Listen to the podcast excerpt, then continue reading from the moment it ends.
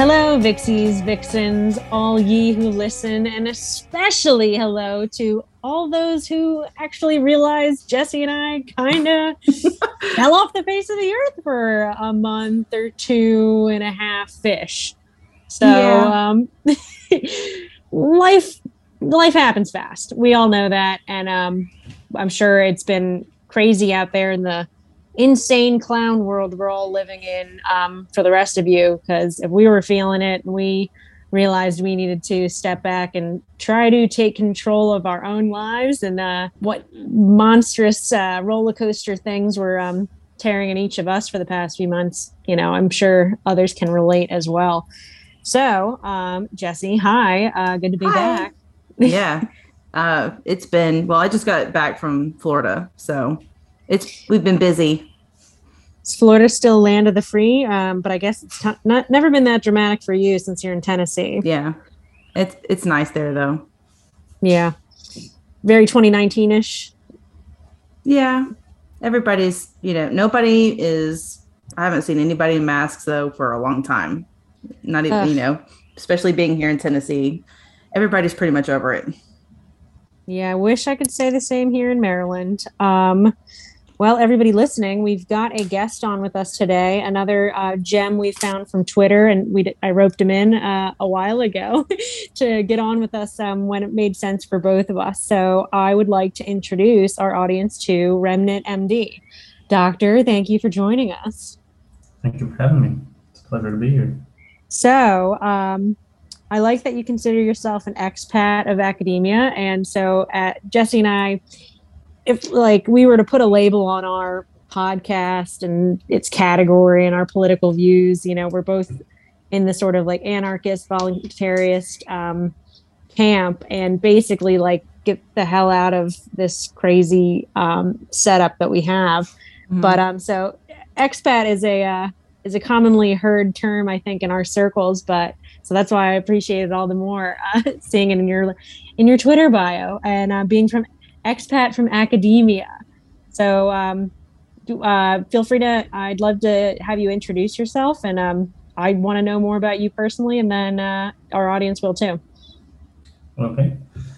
Um, yeah, the expat from academia thing, that was one of those, you know, when you create a Twitter bio, you're trying to make it as succinct and, uh, I know, kind of encapsulating what it is that you're trying to do. So I figured expat from academia was uh, relevant because I spent quite a lot of time in it, um, all the way from, you know, the beginning of my medical career to where I am now. Um, and I'd done a lot of, you know, I was always, uh, I was always academic minded, mostly because I really like to teach, but also because I actually do enjoy the research side of uh, the research side of medicine. Um, but as you both probably know, the more time you spend in it, the less rewarding it seems to be. Um, and you keep thinking, oh well, you know, one day when I, you know, have a project that's entirely under my purview, or if I'm working on a subject that I'm really interested in and it's not for my, you know, principal investigator or the department or what have you, there's always the, uh, you know, next time it'll be more fun. Next time it'll be more enjoyable. Um, Next time, I'll be more free. mm-hmm. Yeah, yeah, exactly. Well, eventually, you know, you slowly start to realize that uh, the way that the world has changed since the advent of the internet and continues to change during this decade, you don't really need the university to do either of those things anymore. Yeah. To do your own research or to teach people, because as I mean, as, as this, what I would modestly refer to as the success of this account I've created, kind of out of thin air, without any of my background or credentials being used to support it in any way. People are hungry for um, not just information. People are hungry for like synthesis and analysis of information that would otherwise seem disparate, or maybe they wouldn't have the experience or the knowledge or the resource to kind of bring them together. Mhm. So that's kind of what this experiment was, you know, like I- figured why not try to make the internet my playground, my lab, my classroom. Um, and I actually really enjoy doing uh, review type research instead of like I, I, you know I've done lab work, I've done clinical work, but I find that there isn't really a need for new information. There's more of a need for for synthesizing and analyzing already generated data and information.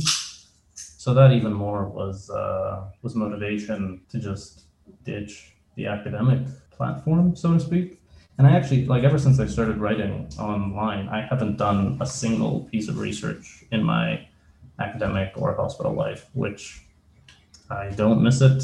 This is way more enjoyable. People are, you know, more people read my more people read my Substack slash Ghost now newsletter than have ever read all of my research articles combined. So, Wow. and the amount of feedback that you get is just it's not comparable. You know, yeah. Well, it's true. And, you know, for better and for worse, academia is a bubble. And you're right. Like the exposure you've already, like you said, uh, witnessed and experienced here uh, playing on the internet, your little experiment, as you called it. Um, you're reaching so many more people, touching their lives. And something else you, t- you said that um, really caught my attention.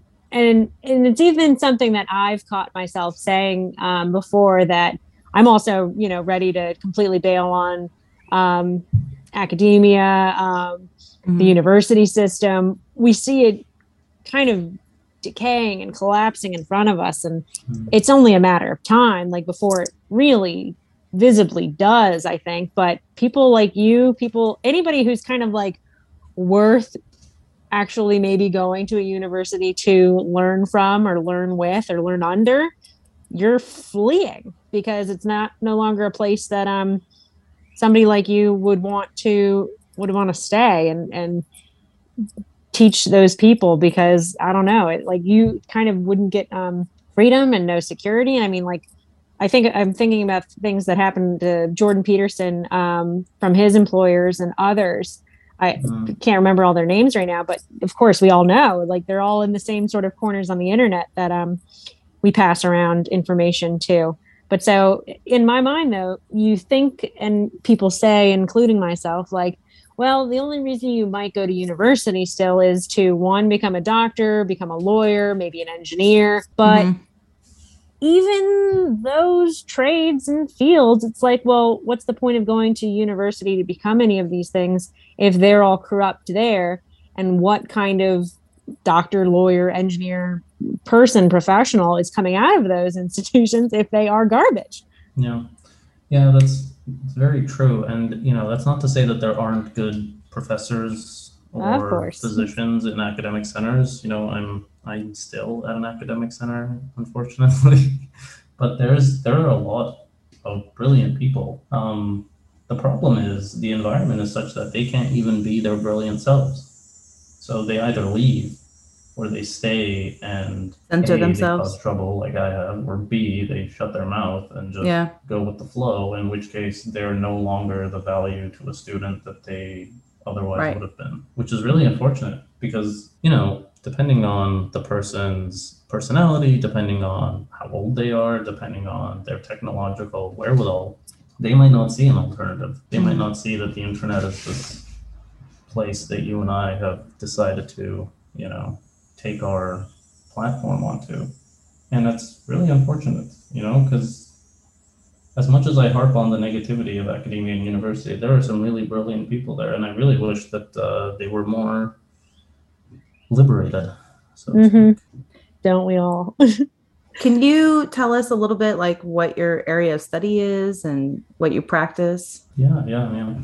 Um, so I'm a radiologist. I'm a neuroradiologist. Um, wow. I mostly look at brains and spines Mhm. all day, um, but I still also really enjoy general radiology, um, mostly because I like high acuity types of settings. Mhm. Those are the things where I feel like all those years of uh, study they kind of like pay off with an immediate, you know, feedback loop. Someone comes in with something emergent, you help the caring physician figure out what's going on, and then hopefully the follow-up imaging is positive and not uh, not a train wreck. Fingers crossed. Um, so that's what I do my day job. Um, and my background, I guess, broadly speaking, in undergrad, I studied neuroscience and psychology. Um, shortly thereafter, I went to medical school. Mm. I, I'm, I'm Canadian, so I also have a. I'm a Canadian in the U.S., so I have a little bit of a different upbringing, both within the healthcare infrastructure of Canada and the academic infrastructure of Canada, hmm which you may think is very similar in some respects because academic centers in North America are academic centers, but there are actually quite a few differences that um, I guess primed me to have a reaction to the American healthcare system that may have otherwise not been obvious to Americans, I should say. Um, just because That's of how really interesting. Yeah, just because of how differently our institutions are run. Like, for example, in Mhm. Canada, almost every single medical school, well, first of all, there's not that many medical schools. There's like 10 uh, for 30 odd million people, and a whole bunch of foreigners that also apply because medical school and education in general is cheaper in Canada than it is in the US.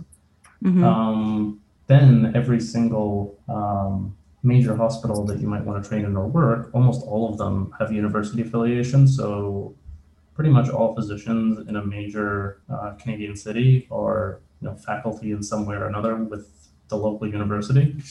So there isn't that split as there is in the US where you have private practice groups and people who Mm. work in academic centers. It's more like there are private practice groups for certain specialties, radiology being one of them actually, but most people are in an academic center and as a result, getting those kinds of positions is highly competitive and usually some aspect of your research plays a tremendous role in your likelihood of landing a job in Canada because they need Mhm. grant money. So Mm. you also end up with a lot of physicians that are very strong in the, the type and extent of research that they do, um, sometimes to the detriment of their care for patients, but oftentimes they balance that really well. Uh, I have yet to work in an environment where I felt like I was so outclassed as I have in a major Canadian hospital. They're just, you know, they import the greatest talent from around the world, everywhere from South Africa to France to East Asia. Like it's incredible to see in some of these major centers. So that's uh, one of the major differences um, between the U.S. academic centers and the Canadian academic centers. Which I don't know, for better or for worse, they have their ups and downs. You know, the Canadian ones are super cutthroat, but the U.S. ones they tend to not have the same average caliber of academic physician. Let's say. No, I think a lot of the physicians in America are they just want to practice. They don't want to research, Hmm. which I think that really shows that explains a lot of what happened over the past couple years. Hmm. Because when you don't do your own research, when you don't read up on things and keep up Mhm. with the latest data, you're just going to be doing exactly what you're told to do. And that's what we saw. That's very true. That's a good point. Yeah. The um what is it? Standard operating um procedures or the um like standard of care, which is Mhm. supposed to kind of protect them and it and it makes uh, a layperson feel good like okay well it's you know the standard of care it has to be good and really it's um i mean i think there were some very murderous policies as we as jesse and i have railed against for two years um very uh, murderous policies that were enacted from our sort of like government agencies and then the very bureaucratic um, healthcare system that we do have. Like people here, um, I think like it should be clearer than ever that our healthcare system in America isn't quote unquote free market. There's really nothing free market about it. And there might be little free market-ish enclaves, but that's Yeah. not what people are talking about. And that's not really like what we're hearing about or where people more most people, the vast majority of people are going to. People that are going to maybe more like free market and um, very private and individualized healthcare systems those are probably the ones that actually got very personal care and you know might have had doctors that suggested early treatment for the coof and instead of you know just go home and um, when your lips turn blue it's time to go to the hospital and and uh, we'll Yeah. pray for you uh, thoughts and prayers and, and ventilators um, they're good then but yeah i think it- it's been a real wake-up call for anybody not in the medical profession um, but and i'm just kind of like on the outside of it because i work with a ton of doctors but i definitely don't work in the healthcare system itself and so i kind of just hear about it from a peripheral uh, standpoint, but um, Jesse is a nurse, and I think Mhm. um, I feel like this is a interesting point, and I'd love to hear. So I like I'll. I know Jesse's been dr- struggling with some uh, stuff at work with like, oh God, COVID's going around again, and you know everybody's got it, but everybody who has it um, was jabbed and probably actually Jesse. How many people? How many of those people judged you for not getting it? Well, I I don't know. I don't know how many people really judged me for it, but I know that um, my boss, she's got COVID right now, and she's one of the ones that really pushed me to to get the vaccine, and I just didn't. And now she's out sick with COVID, and there's another, uh, there's a few other nurses that I work with that are about to finish their quarantine, but they all got sick and were, you know, jabbed. So I just find that to be interesting that, and I know that I'm not the only nurse, and I know I'm not the only person who's noticed that, you know, all these healthcare facilities, all of a sudden, these people who were preaching at everybody to get jabbed and um, be up to date, get boosted, they're all sick now, or they're about, you know, they've already been sick. You know, it just seems like, and people like you doing extra coverage. yeah, yeah. And I've been working extra because we've been short. So, yeah. Yeah, it is incredible that um, it's so weird because early, you know, early in my education, one of the things that we learned in, you know, intro microbiology is that uh, coronaviruses and the causes for common colds, there's no getting away from them. There's no vaccine against them. There's no, there's no Yeah. trying to develop some active treatment for them. They're just too elusive.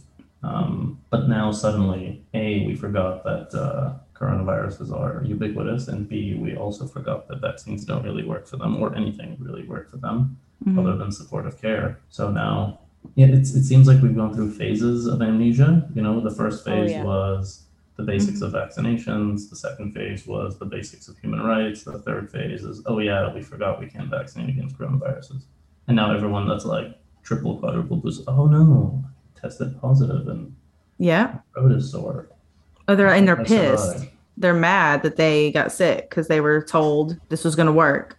So Yeah, and, and uh, I, I, I wonder how your situation was, but in my situation, or in places that I've worked in the last two years, it's not really, not an option. So how did it, I'm curious, how did it pan out? You said you were in Tennessee? yeah, I'm. I, I think being in Tennessee is the reason um, that's kind of saved me because I know our governor basically refused to, you know, mandate it as a state. There were some. Now there are some hospitals here. I don't really. I don't work in a hospital. I work in psych, and I work at a, um, you know, a residential facility. So it's a Mhm. little less, Mhm. you know, uh, high risk Mhm. but um you know there are some hospitals around here that have mandated their their nurses to get it and i know a lot of nurses that either quit or were forced to quit or were forced to get the jab and they didn't want it and so they're mad about that Hmm. um but for the most part like i just kept refusing up until like you know the date the deadline and i just kept refusing up until the deadline until finally um they just hr just handed me a sheet of paper and they're like can you just fill this just fill out this declination form for us and then uh, we're good.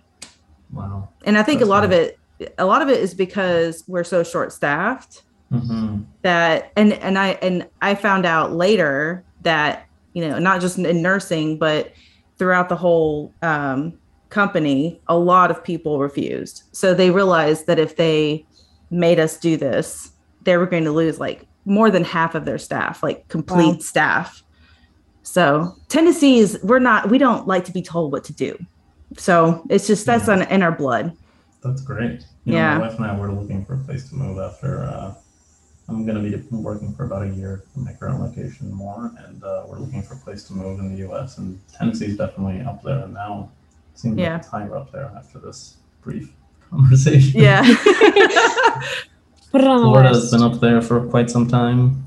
Um, Texas, I don't know. Texas seems nice and everything, but I don't feel like I've seen as much resistance yeah from health departments and the government in Texas, as I've seen with Florida, for example, you know, Yeah. DeSantis and what's his name, Ladapo, they've really been on the ball about this whole thing. So it gives me some confidence making that a major consideration for our Mhm. next move. And now Texas. I mean, I legit held out till the end. Nothing, and I remember, like Maddie will tell you, like I was anxious for a bit there. I, I didn't want to lose my job. I didn't want to do any of that stuff, but I was, I did seriously consider, you know, getting it and then like finding out ways to like get it out of me. And I was yeah, like we, doing we all talked this- about all that. like I was, I bought like a snake venom kit and a bee sting kit. I was like, if I have to, I will do Yeah. something to get this out of me. Yeah, yeah, yeah. we talked about fake arms, prosthetics. Yeah. Like, would Dude. anybody notice if it wasn't my arm? Prosthetic. yeah, you know, a very similar thing happened uh, because we had the first, you know, the base vaccination mandate, and then we had a booster mandate. And um, as one of the department chiefs, we were getting a lot of emails from from the, uh, the HR side of things, kept insisting that we pressure our staff and trainees to comply with the booster mandate. Um, and a lot of them, and I think I wrote a bit about this, a lot of them didn't want it, particularly the, the women. They felt Yeah. like, Yeah, they want to have children. They don't, yeah, and We're then done- with their no- lady no need parts for- messed up. Russian roulette with a Yeah. in- Yeah, genetic exactly. injection. And, you know, totally, yes, that's absolutely a legitimate reason, but they almost felt like hesitant to state that that was their reason or whatever Mhm. their reason was. They just wanted to go with the base argument that, you know, bodily autonomy, my body, my choice. And I was like, yeah, exactly. And then I got close to the deadline. It was like four days before the deadline. I got another email, and at this point, they were getting really desperate. Mm. So they sent us an entire list of every single trainee who was still delinquent on the requirement, and it was half the trainees in the entire academic center. And at, at that point, I just turned to some of my colleagues. I said, "Look, first of all, major HIPAA breach. 2nd of Mhm. all, Yeah, yeah, you're not going to fire half the trainees. There's no way that's going to happen. You just have to hold out." And almost all of them, they just cowered. They got Mm. it. Some of them got it Friday, which was the last day in the morning, and then that afternoon they released the statement that they had rescinded the mandate. Yeah. That's what kills me for and you know, I haven't been put into into a situation and I and I was having the same kind of anxiety like again, I'm not in the medical field, but I work with it and just because the mindset of a lot of my colleagues, uh, especially the academic doctors, um, uh, like the mindset that they had and like things I heard them all say and would promote, and even in um, consulting calls with some of our clients, we were, I was, I was witnessing. I was like, oh my god, like this really could happen to me, and so I had anxiety through the roof. But I decided, like over a year ago now, it's like if they if they tell me i'm i'll walk away like they need me more than i need them Yeah. Mhm. and a lot of people are probably in that situation whether they realize it or not and so i know like we're here here we are talking about probably like is it booster number two that they're um it's Yeah. probably booster number three that they just mandated for most but i mean like that just means it's only a matter of time for booster number two um and shot number four for people and so when people have to draw their own line But the whatever it is draw it on yeah It's the fourth. I just don't even know how Just people thinking about still. it, it's just so laughable. I can't, you know. I know. it. It's just it's the fourth shot of the same formulation that was formulated what, For the like, original. 2019. yeah. yeah I mean, we don't even go do that with the flu shot. That. Like, come on. Yeah. I mean, it's like the laziest shot making ever, but our governments are paying these pharmaceutical companies to keep making them despite millions of them being thrown away. Like Mhm. it and I remember, and actually, so this is still maybe a little bit conspiratorial um, from my standpoint, and we dabble with those from time to time, but it's worth talking about them. So I remember when I guess it was about it was a little earlier than this last time um, last year when like the initial drive to get the first one and two had dropped off. Like if you hadn't gotten it by then you probably you weren't getting it by choice. Like if you had waited you were waiting. And so Mm.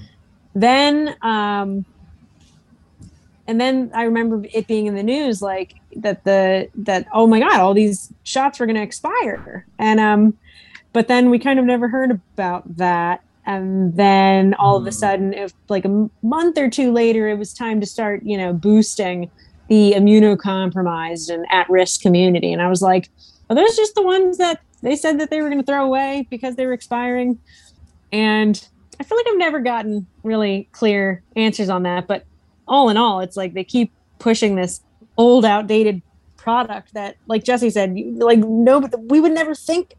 You doctors or scientists, like pharmaceutical companies, wouldn't do that for the flu.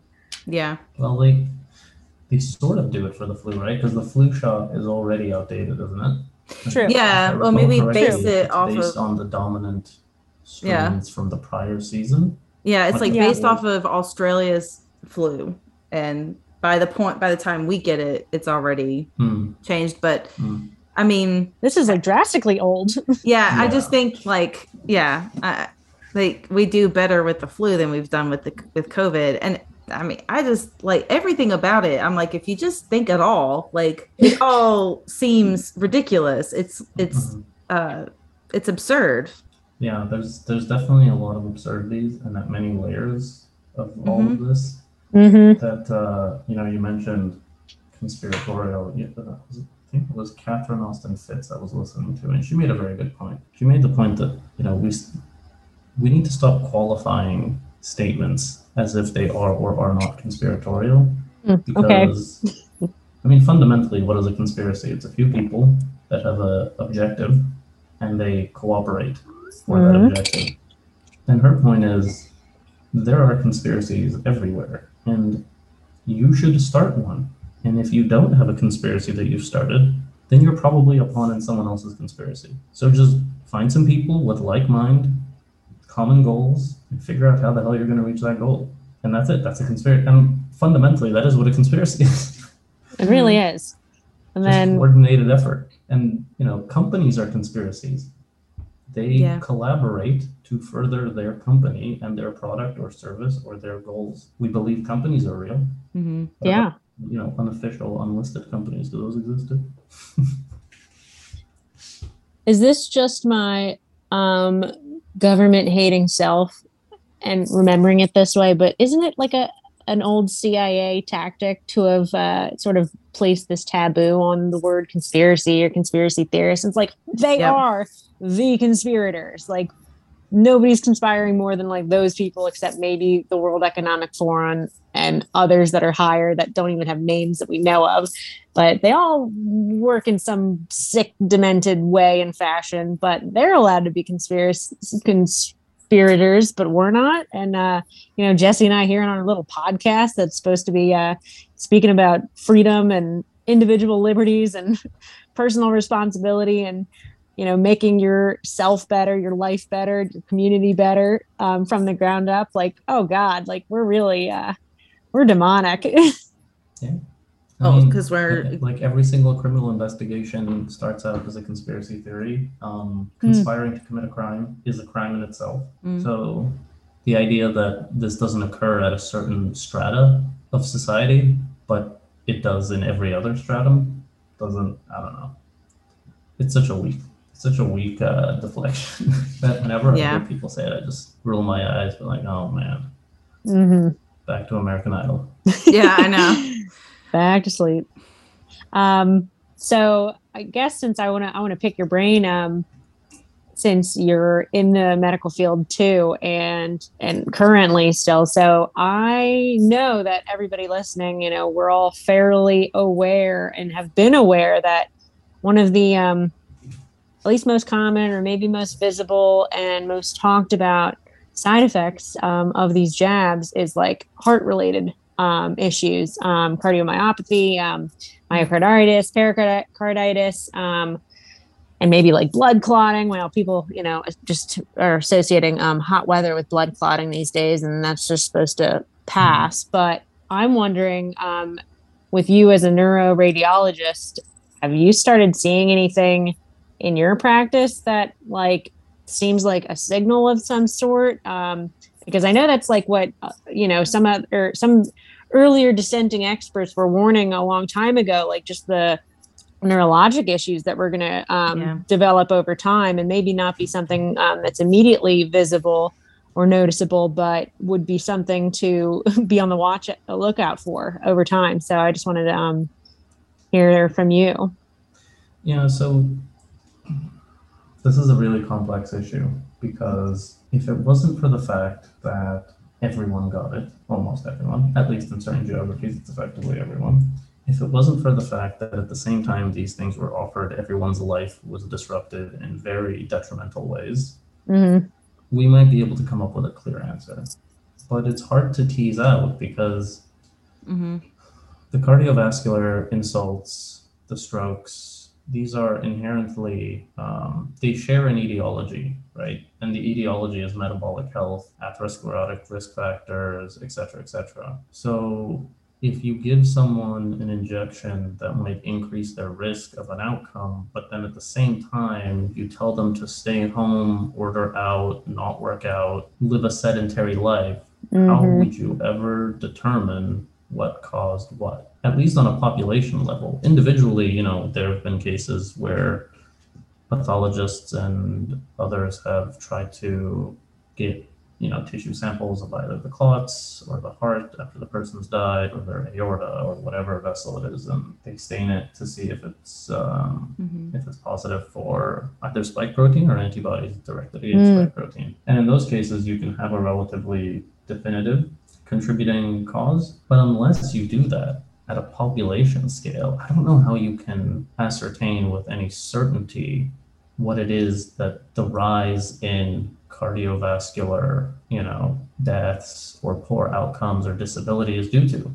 Um, I don't know. See, this is where we go back back into the conspiratorial thing. I don't Mhm. know if it's intentional to mask effects. I doubt it because I Yeah. fundamentally believe that most of everything that's going on right now is economically driven. Hmm. Um, yeah, I, I think it's mostly economically driven. I don't know that there's necessarily a specifically and singularly sinister uh, motivation, except for the fact that it's probably almost all of it related to finance and money. Even this, like, you know, travel testing or testing to do this, testing to do that, it's like you just subsidized a test that the government is getting billed for how, you know, depending on the test, upwards of 100 plus per Mhm. test. And who's paying for that? You know, it, it seems like every policy that's been implemented is related to economics. So, anyway, back to the question. Um, it's re- yeah, it's really hard to to differentiate. I think the one thing that will allow us to get a signal from the noise is to keep the focus on people who are specimens of human health, i.e., Mhm. the athletes that have been you know, suffering from chest pain or hmm Stroke. cardiac death or PEs or whatever it is that they're Yeah. having, um, that is not explained by the policies that have locked people down and made them unhealthier. Like, not even close. I will Uh, say, it's not explained by the psychological uh, effects of people not going to work or not going Yeah. to school. It's not explained by any of those other factors. So I think that will shed more light than population level data because the population level data is just too messy. Yeah. And That makes multiple sense. reasons, and from since the very beginning, not just for this vaccination stuff, even for what the hell is COVID and what is it causing? It's like, okay, it causes everything Yeah. under the sun because a PCR Yeah. test went positive. All right, so how the hell are we going to differentiate that from everything else under the sun? hmm The data has been messy um, from the get go. Yeah, and I wonder if that part of it is intentional because I think They it keep, is. you know shifting you know categorizations. They keep moving Yeah. goalposts, and if it isn't to confuse people and to confuse, you know, like you you- you just redefine a category, and suddenly the data set you had prior to that change is no longer compatible with the data that comes after that change. Why would you do that? You know, I can't imagine that there's anything justifiably, you know, scientific about shifting categorization mid observation there and then thinking that your data would be compatible at the end of it all. This doesn't make any sense. No, and I mean you're the scientist, right? Like that's wrong. That's against everything that you were taught as a doctor, as a researcher. And Yeah. even even even us you know more lay people and if we were ever taught the kind of like logic and reason and sort of like trying to see from one end to the other and like how we got there Yeah, I think- it's- wasn't it- there was a- that, there was you know, a hospital in Louisiana. Unfortunately, we can't glean information, which is what it is Yeah. we're trying to figure out, so that we can stop with these mandates and stop with these stupid rules. But you know, we've been painted into a corner. Mm, yeah. And I think that it, like I know that there's like a hospital there was a article like a year ago about a hospital in Louisiana and how they were um, documenting deaths. And um, they were they weren't even keeping track of people who were vaccinated and dying of COVID. So we couldn't look at you know the level of people who were unvaccinated versus vaccinated. Like they did not want to keep that data and then of course they said if you're like if you only had one vaccine you're not fully vaccinated so you'd be in the unvaccinated category so it was just kind of they just played with everything word games and manipulation um Yeah. Mhm. Mhm. Mhm. Yeah, and like the amount of that that I've seen, I've kind of like I've lost the motivation to keep track. it's hard because it's just hard too much. It Yeah. just diverges and it's a mess. And I tremendous credit to the people that are continuing to try to make sense of this. But Yep. now when I read their thoughts or their analysis, I just think, okay, well, that's at minimum on shaky ground because of the things that we just discussed and how things have Mm. changed. It just it's hard to believe that it's not intentional, you know?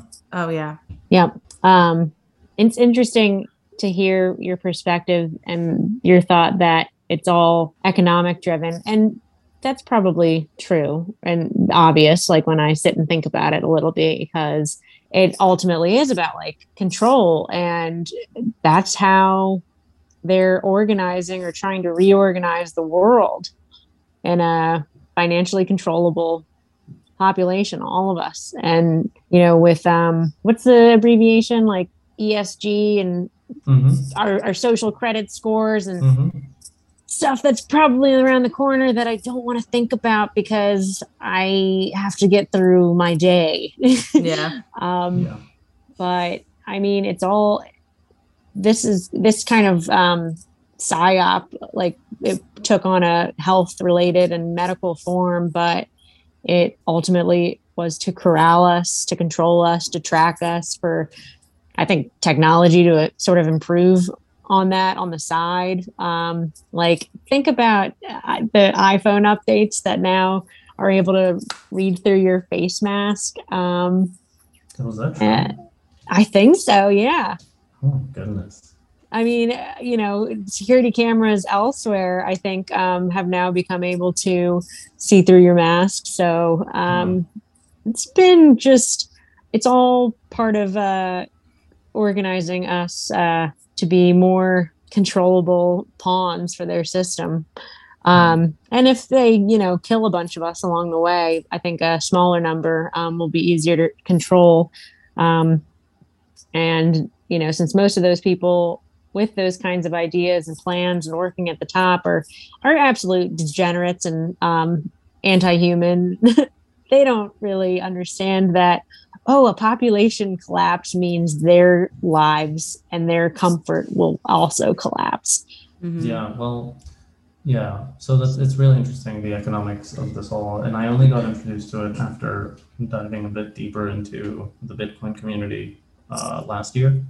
Hmm. Um, they they introduced me to you know uh, economic cycles and how long economic cycles inform policy um, throughout history, including situations where people might want to create a proxy war so they can continue to print money and keep feeding Yep. themselves more of the funds.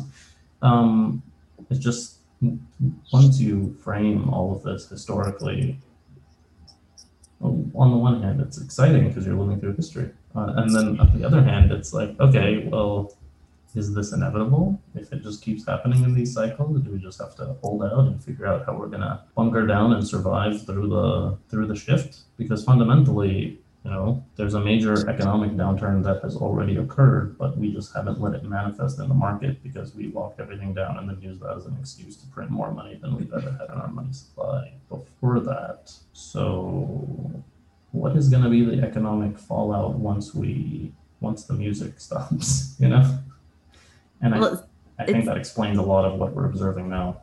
Yeah, I mean, I, I think that you can look at who got rich off of these last few years, and um, I think that you could even look at some of the people within our government who were selling stocks right before we went into lockdown. I Mhm. mean, I, I think that there's, I think that was definitely planned, and that they save the wealth for themselves. But yeah, I mean, I don't Yeah, know. I'm sure that was part of it. You know, they helped their friends Yep, get rich. they help their friends who are close to the central bankers, you know, make off with taxpayer money, and then they get a little cut for Mhm. you know instantiating those policies that made it possible for. Uh, it's not just Ukraine and Russia that has oligarchs. You know, North America has them too, Oh, yeah. as does the West in general. Yes. Mm-hmm. Yep. I think that is something that um, people here are naive to see. Mm. A- And you, as a Canadian, um, like coming as in here as like a foreigner, like, what's your kind of view of that um, sort of naivety that I, I think I just mentioned about our country versus I don't know, like what you experienced um, home and as a Canadian. Yeah, so I'm not. I wasn't born in Canada. I Okay. was. Uh, I was born in a former Soviet country, Okay. and I had moved. Whoa, to I feel like that's a whole, that's a whole like other uh, Yeah, interesting Yeah. background piece uh, that we didn't know until you know almost Yeah, end of our uh, yeah. chat here. that's really uh yeah it's um it's really uh, had an impact on how I've perceived a lot of what was going on, and also a lot of my friends and family how they perceive what's going on. Yeah, That's wow. really one of the few things that's made it a little bit more, how should I say, tolerable. Mm-hmm. Being so like dissonant to everyone else around me, at Hmm. least at work and where I live in the U.S. But yeah, I came Mhm. from a former Soviet country. I moved to Canada with my mother. We went as refugees. Um, how long ago was this? Almost 30 years ago. Wow. Um, and there's multiple layers to this naivete because there's the naivete of uh, Westerners versus people who have come from countries that have tremendous history of corruption and you Yes. know um, too much central authority. And then there's also the naivete of Canadians versus Americans, which is also it's also a thing. You know, I shared that naivete as a Canadian before I moved to the US and didn't really think much of the US and thought a lot of Canada, and a lot of Canadians still share that sentiment. But after I moved here and spent quite a few years here and worked here, I started to realize that Canadians are in quite the bubble. They don't Hmm. really understand a lot of, um, how should we put this? Canadians are sheltered to some extent.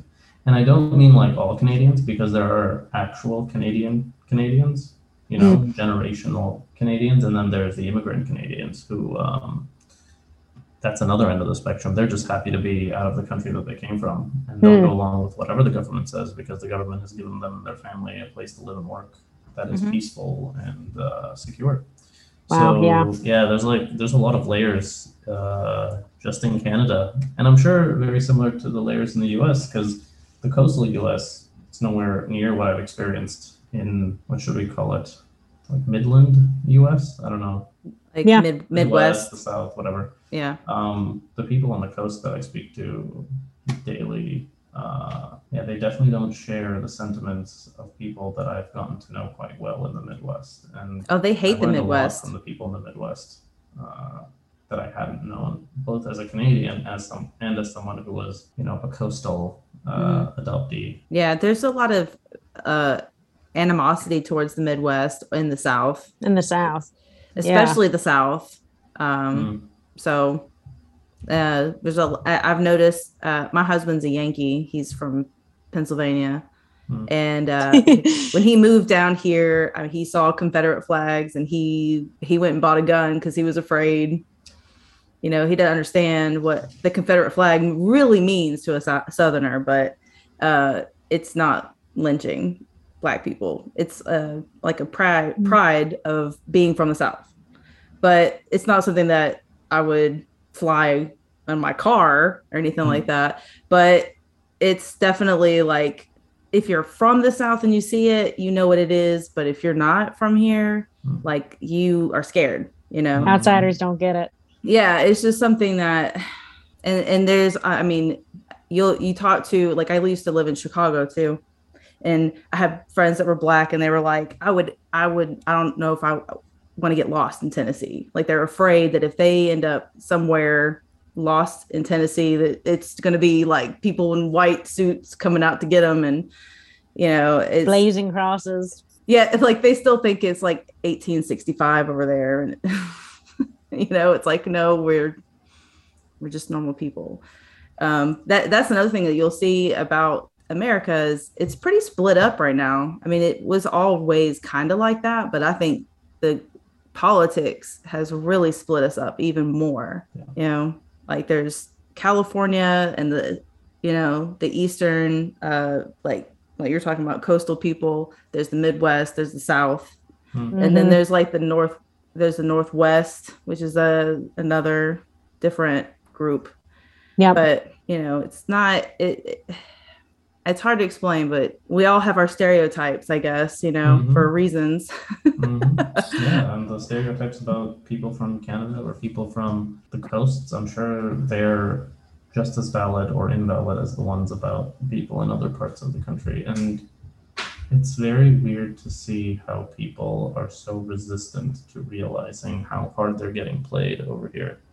Um, but on the flip side, Mm. I'm okay with that. You know, I don't need people like that to move to the areas where I'm thinking of Yep. relocating right because they're not they're like they're either indifferent or they're afraid or they're just I don't know a bit too Canadian.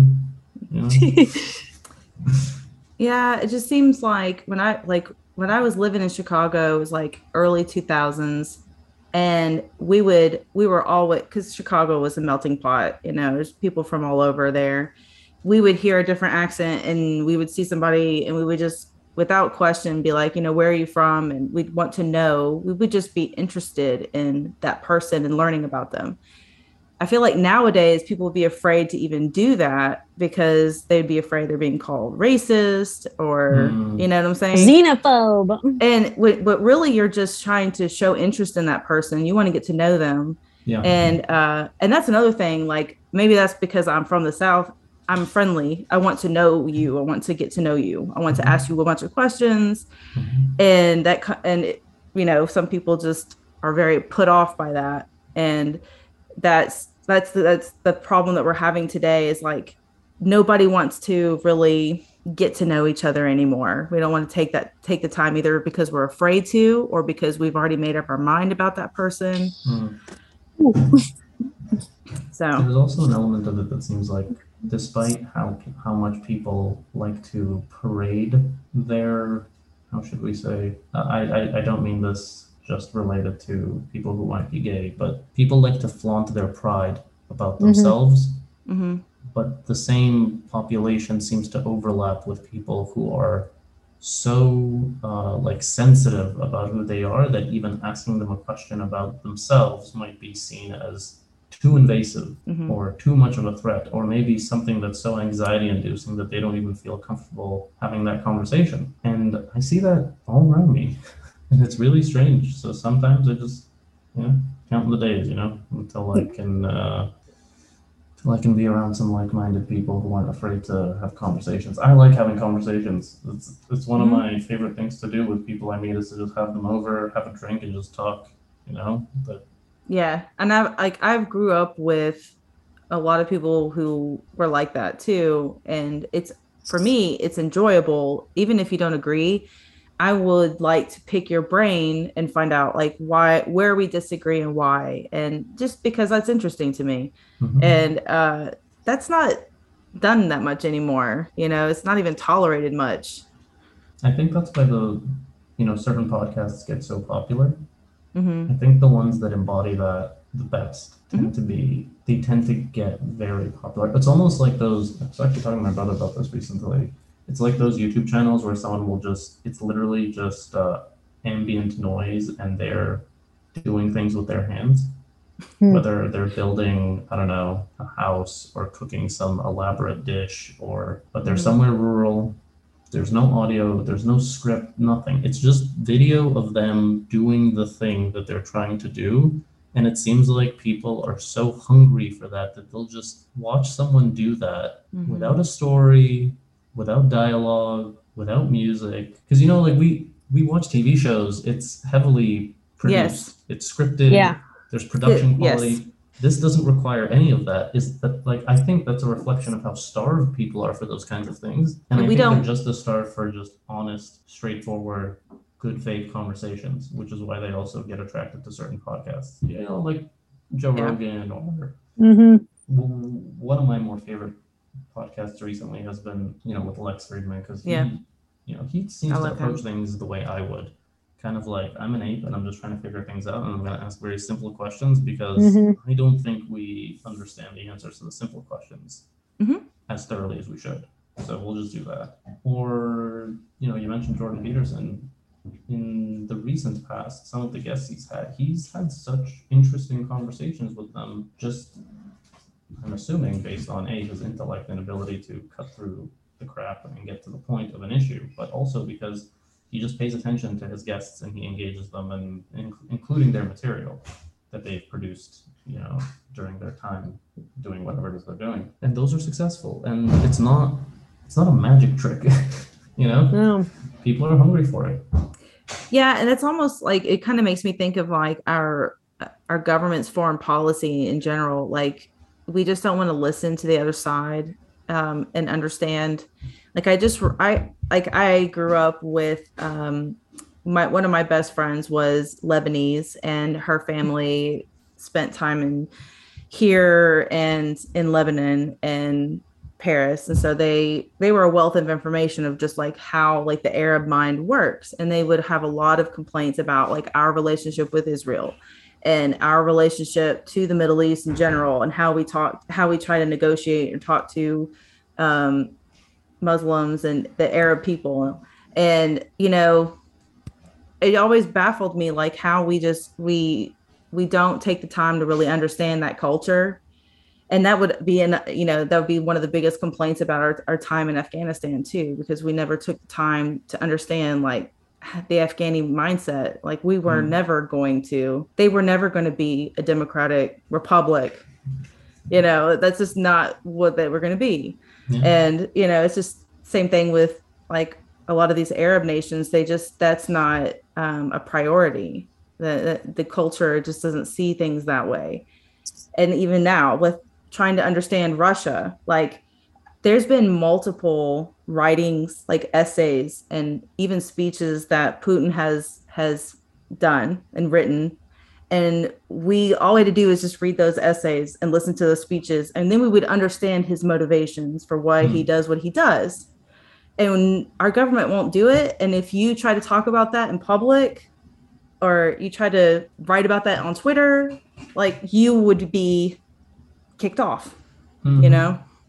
Yeah, I've actually been, I've made some comments on the whole Russia, Ukraine, and Putin thing because I'm of the opinion that, and I consider Putin to be a Western leader.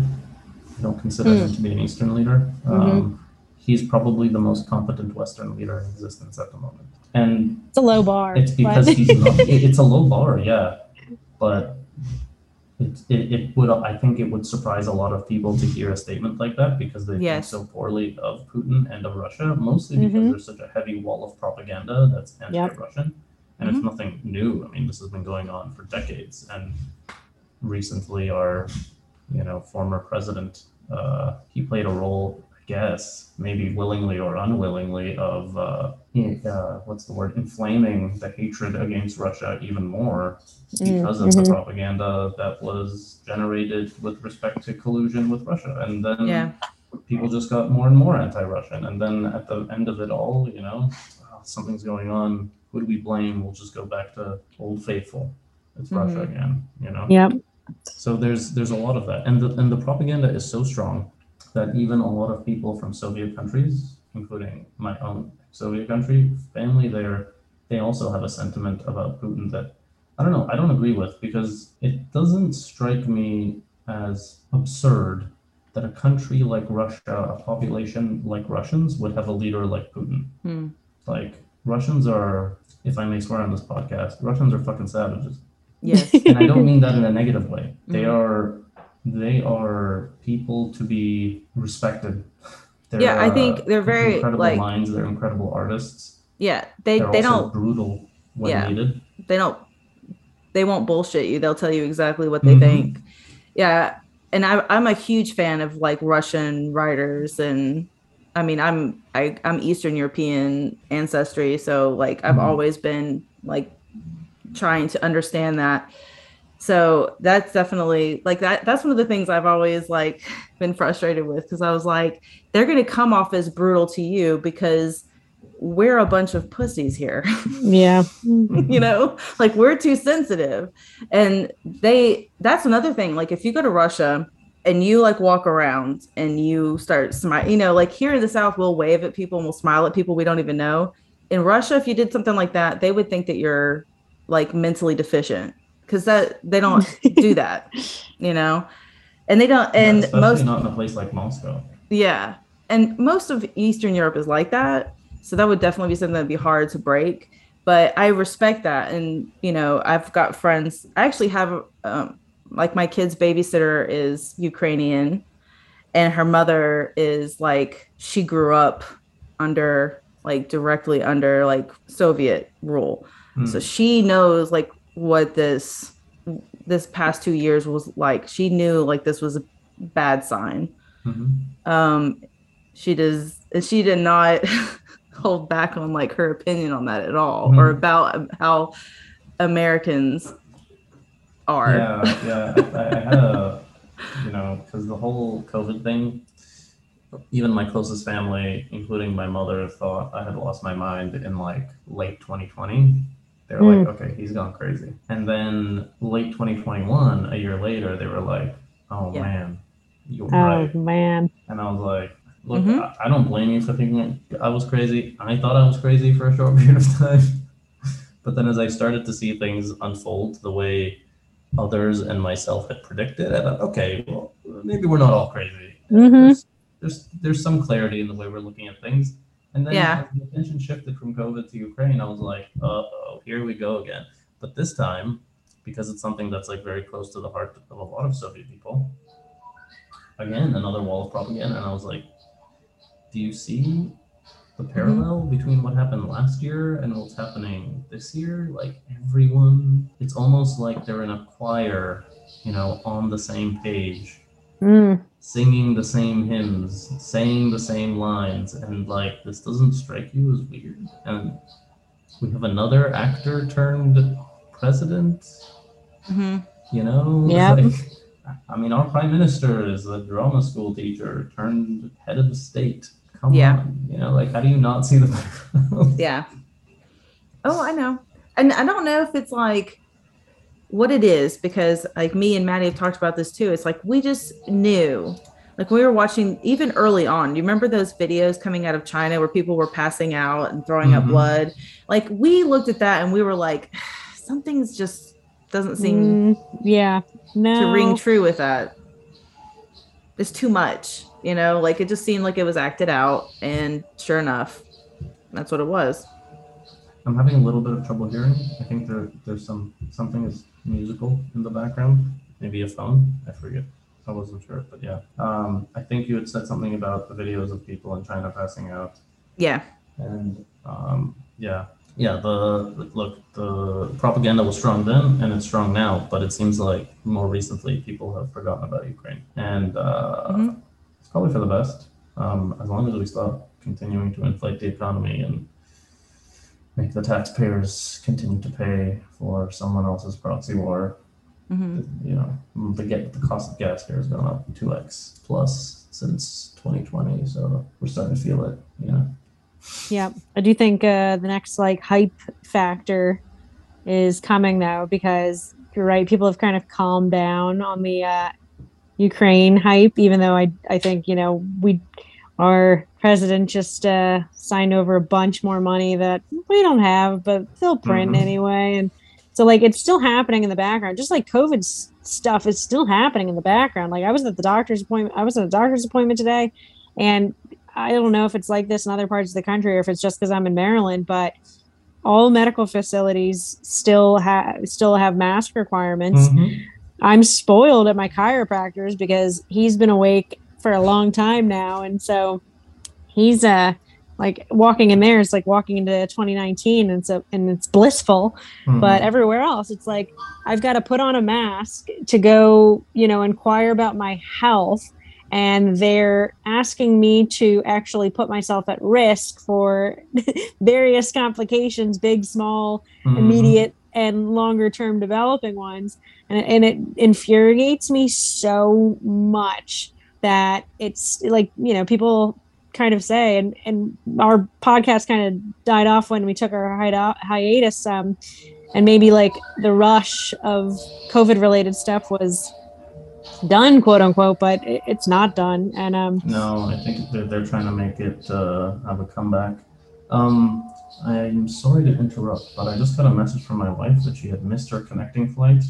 Oh She's with her no baby at the moment, so I Oh, might geez. have to cut this short and go see what what's going. On. Yeah, on. no absolutely um real quick plug where people can find you and um head out and go deal with that yeah. Um, my Twitter is remnantmd, and my website is remnantmd.com, and you can support me on my newsletter, or you can support me on Twitter. However, it is that people like to support one another. Um, really, I'm grateful for any and all support that I get. It's just great that I can share my thoughts and people engage with me. That's all I really want. So, and thank you both, Maddie and Jesse, for having me on. This is, uh, I hope this is the first of many. We'll see how it goes. I really Yeah. like talking to people. Yeah. It's a lot of fun. Yep. Well, good luck with everything, and um, we'll stay in touch and uh, Yeah. send people your way. Definitely. Thank you. Yes, Thank you. you. Jesse, do I hear like a circus noise in the background of your house? I don't know what that is. Like that, you talking about the music? yeah. Uh, yeah, I don't know, but we're still either. Yep. So, um, well, he had to leave very abruptly, but I feel like, man, towards the end, like we got something out of him that I was not expecting to. Like, I didn't know about his um background and him coming from like ex-Soviet bloc, which Mhm. I feel like really has to That makes a huge difference. somebody's view to be able to see through the bullshit and um you know what a lot of people here are missing like he was kind of alluding to the american and the westerners in general um naivete um yeah no very interesting and he is right um even though maybe some in our community or circles are like so ready to point at just about anything um and it has to be jab related. And i do think like anecdotally on like a person to person level we can make some of those judgment calls and i do um because i feel like i see so much of it all the time right now. And but he's totally right like once you kind of scale it up to the population level it's unbelievably confounded. And i do think and we've talked about like this whole time like just how bad the data is and they're doing a really shitty job at the science quote unquote like tm science. They're doing an awful job and i do think that's by design and it's thus not science. So really hard to ever get clear answers. Um, and it allows for the confusion and control to continue Yes, definitely. Uh, one of the I, I he has an open letter that he wrote um, to what is it called? Um, Dear colleagues, yeah. And I would suggest everybody read that. we can Um, link it Yeah, because I really liked the I liked how he just succinctly you know put together like how everything kind of went down but he also kind of came away with like some of his takeaways as well. And i thought this was interesting and we kind of touched on it a little bit. He said that doctors are not practicing medicine. Mm, and i have been noticing that for mhm. a long time. Um, pharmaceutical companies are very influential, and I don't know if you remember this, Maddie, but there was there actually was a period of time when you know, a pharmaceutical company could come into a doctor's office and they would talk about this new medicine that's on the market and then they would give free samples to the doctors they would take Uh, them out yeah. to dinner and all that stuff right I, I was too young for that, but I have seen the movie Love and Other Drugs, which I do love. yes. But that's exactly like what you see happening. And that's um, you know, the story of when uh what is it? Come on, what's the boner pill? Uh see now that you just said that i don't Oh i'm not gonna remember it but i know what you're talking about Oh my god, why is it so hard? Uh I'm so brain viagra viagra Viagra. Yes. Okay. When Viagra kind of came on the market, which yes, was an accidental incidental finding that they were really looking for something to help with uh, heart problems or blood pressure, right? And then surprise boners were a bonus.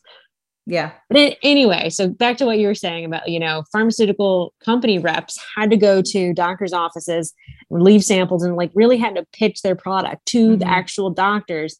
And doctors had to kind of like agree to even have those samples there or have it even be something that they would consider recommending for their patients. yeah they kind of get wined and dined and been given a bunch of stuff to you know to they take them out to dinner i'm not sure how far they went with some of the like you know the whining and dining but I Mhm. do remember when I was, now this was before I was a nurse. I was a fresh out of school therapist and I was working in a psychiatric hospital. And they were just starting to open up Suboxone clinics. And one of our doctors, she jumped on the bandwagon. She was going to open her own Suboxone clinic and she was making a buttload of money off of it Real quick, what is that? it is sort of uh it's what it's better than um not it's like if you're on an opiate and you're trying to get off of it you Okay. go to the suboxone clinic to they wean you off of that Okay. but what ends up happening 99.9% of the time is they stop taking their opiates and they start abusing suboxone Got it. Yep. so yeah, it's kind of like those uh before there was Suboxone, there was another medication that people use, and I can't remember what it's called, but the, the, there were clinics for that as well in like the early 90s and late 80s. But um, then they moved to Suboxone because supposedly it had less side effects, and I guess it kind of does, but it's still addictive and it still is bad for you, like to take long term, and it's not good to abuse. So, but I just noticed that she made a lot of money off of it, and I just thought that something was off about it. And now they don't, you know, here in Tennessee, and I'm sure almost everywhere in the United States, these pain clinics are a lot of them are shutting down and they're hmm. highly regulated because they've been they just turned into like drug dealers basically. So, I mean, Well, I'd say that's like maybe a point of progress that that's kind of been figured out. And, um, but it al- almost to me just means like the scam is elsewhere. And Well, so I they've, mean- they've scapegoated this one.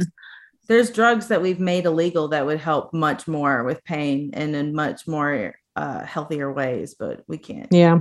do that. So, They're probably cheaper. That's why. Mhm. but what he's Or, saying you know, basically, off about- patent. so what Remnant MD was basically saying though is just that they're like these doctors are basically just kind of doing what they're told. So when you go to a doctor, now I know all doctors are like this, but when you go to a doctor and he gives you or she gives you an opinion about something, just get a second opinion or just look it up, do your research. Um, you know, I had a a nurse practitioner try to put me on Zetia uh, instead of because I told her I wasn't going to take a a statin drug for my cholesterol. And my cholesterol is really not even that high. But I looked up Zetia and I looked up its side effects, and it it's like, no thanks. I'm not putting Yeah. myself through that. So long story short, he's basically saying that the way that medicine is going these days, a lot of doctors are not, they're not doing the research, they're not, they're not looking into things. They're just kind of like, oh, this is the new drug that's on the market. Okay, well, I'll just push it because it's supposedly for these symptoms. And now, especially what we saw with COVID, it's like, oh, you have COVID. Are you vaccinated? Oh, we, we can't do anything for you. Sorry. Yeah. You know? You mean unvaccinated? They won't help them. Yeah. Yeah. And even if they're vaccinated, they don't really get helped either. Oh, no, no. And so I was listening to um, uh, Higherside Chat podcast, and um, Dr. Daniels, what the heck's her first name? I don't know. Um, but it was really good. And she she's an expat. Like she had to leave the country because her um medical practice was attacked and all that. But anyway, she made a really good point that um over the past few years, like people are no longer being rewarded for buying into this system as they once were. Mm-hmm. So it's exactly what we see happening with people who did get the shots and keep getting the shots and they're getting sick and then they're like, why is this? And I don't know about you, but I think those people are more frustrated about the world the way that is right now than even me, who has the broad understanding of a lot that's going on. Like, it's just interesting. But I, I think it's really like the frogs are being boiled. And I really hope it wakes them up. It's just, we need to have a mass awakening of critical thinking. Like, we have got to, that's another thing about what about what he was talking about with Russians, and I would think this is true of like anybody who grew up in a Soviet country. You don't, you're not going to immediately trust anybody or anything. You're going to question it. That can be bad, but it's in this. I think it's actually a good thing if you do it on a certain level, and that's what we. That's kind of why I think some of us didn't fall for all of this crap for the past couple years and we know that they're going to throw more stuff at us in the future i mean we just know that we're going to be lied we to know. in other ways so just it's just think critically and don't just accept everything you're told especially and hang on people and especially on. i mean just because they have like that md behind their name or they are wearing that lab coat or they're they work for the cdc or the president is friends with them that doesn't give them any credibility if they don't if what they're saying isn't true. Not backed up by rigorous research and cross-checking and even like being self-critical.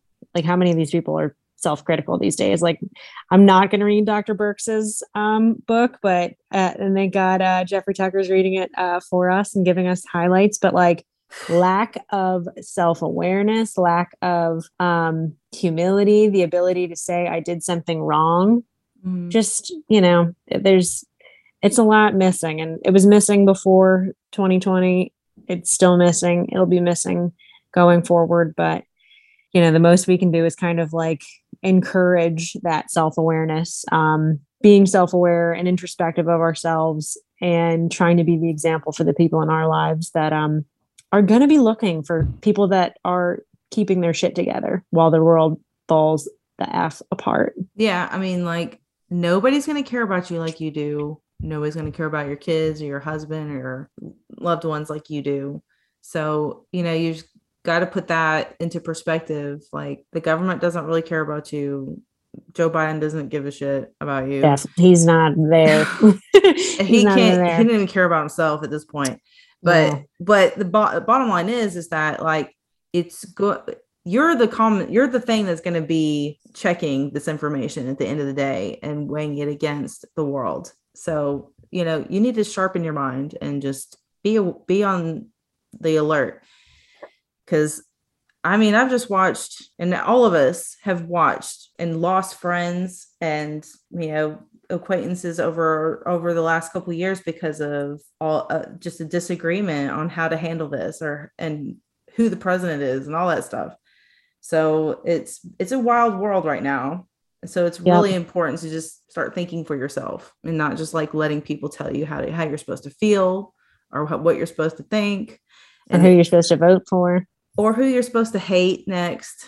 Mm-hmm. you know that's a, that's not up to them it's up to you. So I feel like those are some wise words to leave uh leave on. Um, you know where to find us. Um, Jesse's been definitely uh, manning, holding down the fort on Instagram since I needed, as part of uh, my podcast detox, I had to also detox from Instagram and social media aside from like Twitter, where I get a lot of information and, you know, find us our next awesome guests. And so, but we're on Voluntary Vixens or at Girls Who Nap. Girl, Girl Foxes, Girl Foxes who, nap. who nap. Yeah. Oh my God, it's been a while. Girl Foxes who nap because um, you know, we're still shadow banned. That's so obvious. Like I can see, you know, when we when I look at our stats for voluntary vixens versus the stats for girl foxes who nap, it's like the same exact post, but the we don't have as many followers at Girl Foxes Who Nap versus Yeah. Voluntary Vixens, like our original, our flagship page. I know. But you can tell that it's still shadow banned and maybe always will be now um because like you can see such a stark difference as to like which gets more activity. But anyway we're still reachable there. Um we're reachable on twitter. Uh if i haven't announced it on twitter yet we're at vixens voluntary but also now we've acquired at voluntary vixens. It became available somehow. I don't know who had it before but anyway it's ours. It's us. And yeah um we'll be on sporadically maybe a few more times this summer but uh, we're still insanely busy in our own lives and we've got more of that to come but we want to make sure you know we stay connected with you. And when we do meet up we're bringing on somebody interesting and is somebody um, either new old or just uh, relevant for things that we think are coming. Yep. all right. Well vixies jesse everybody. Catch you next time. But in the meantime keep it sane keep it peaceful and keep it voluntary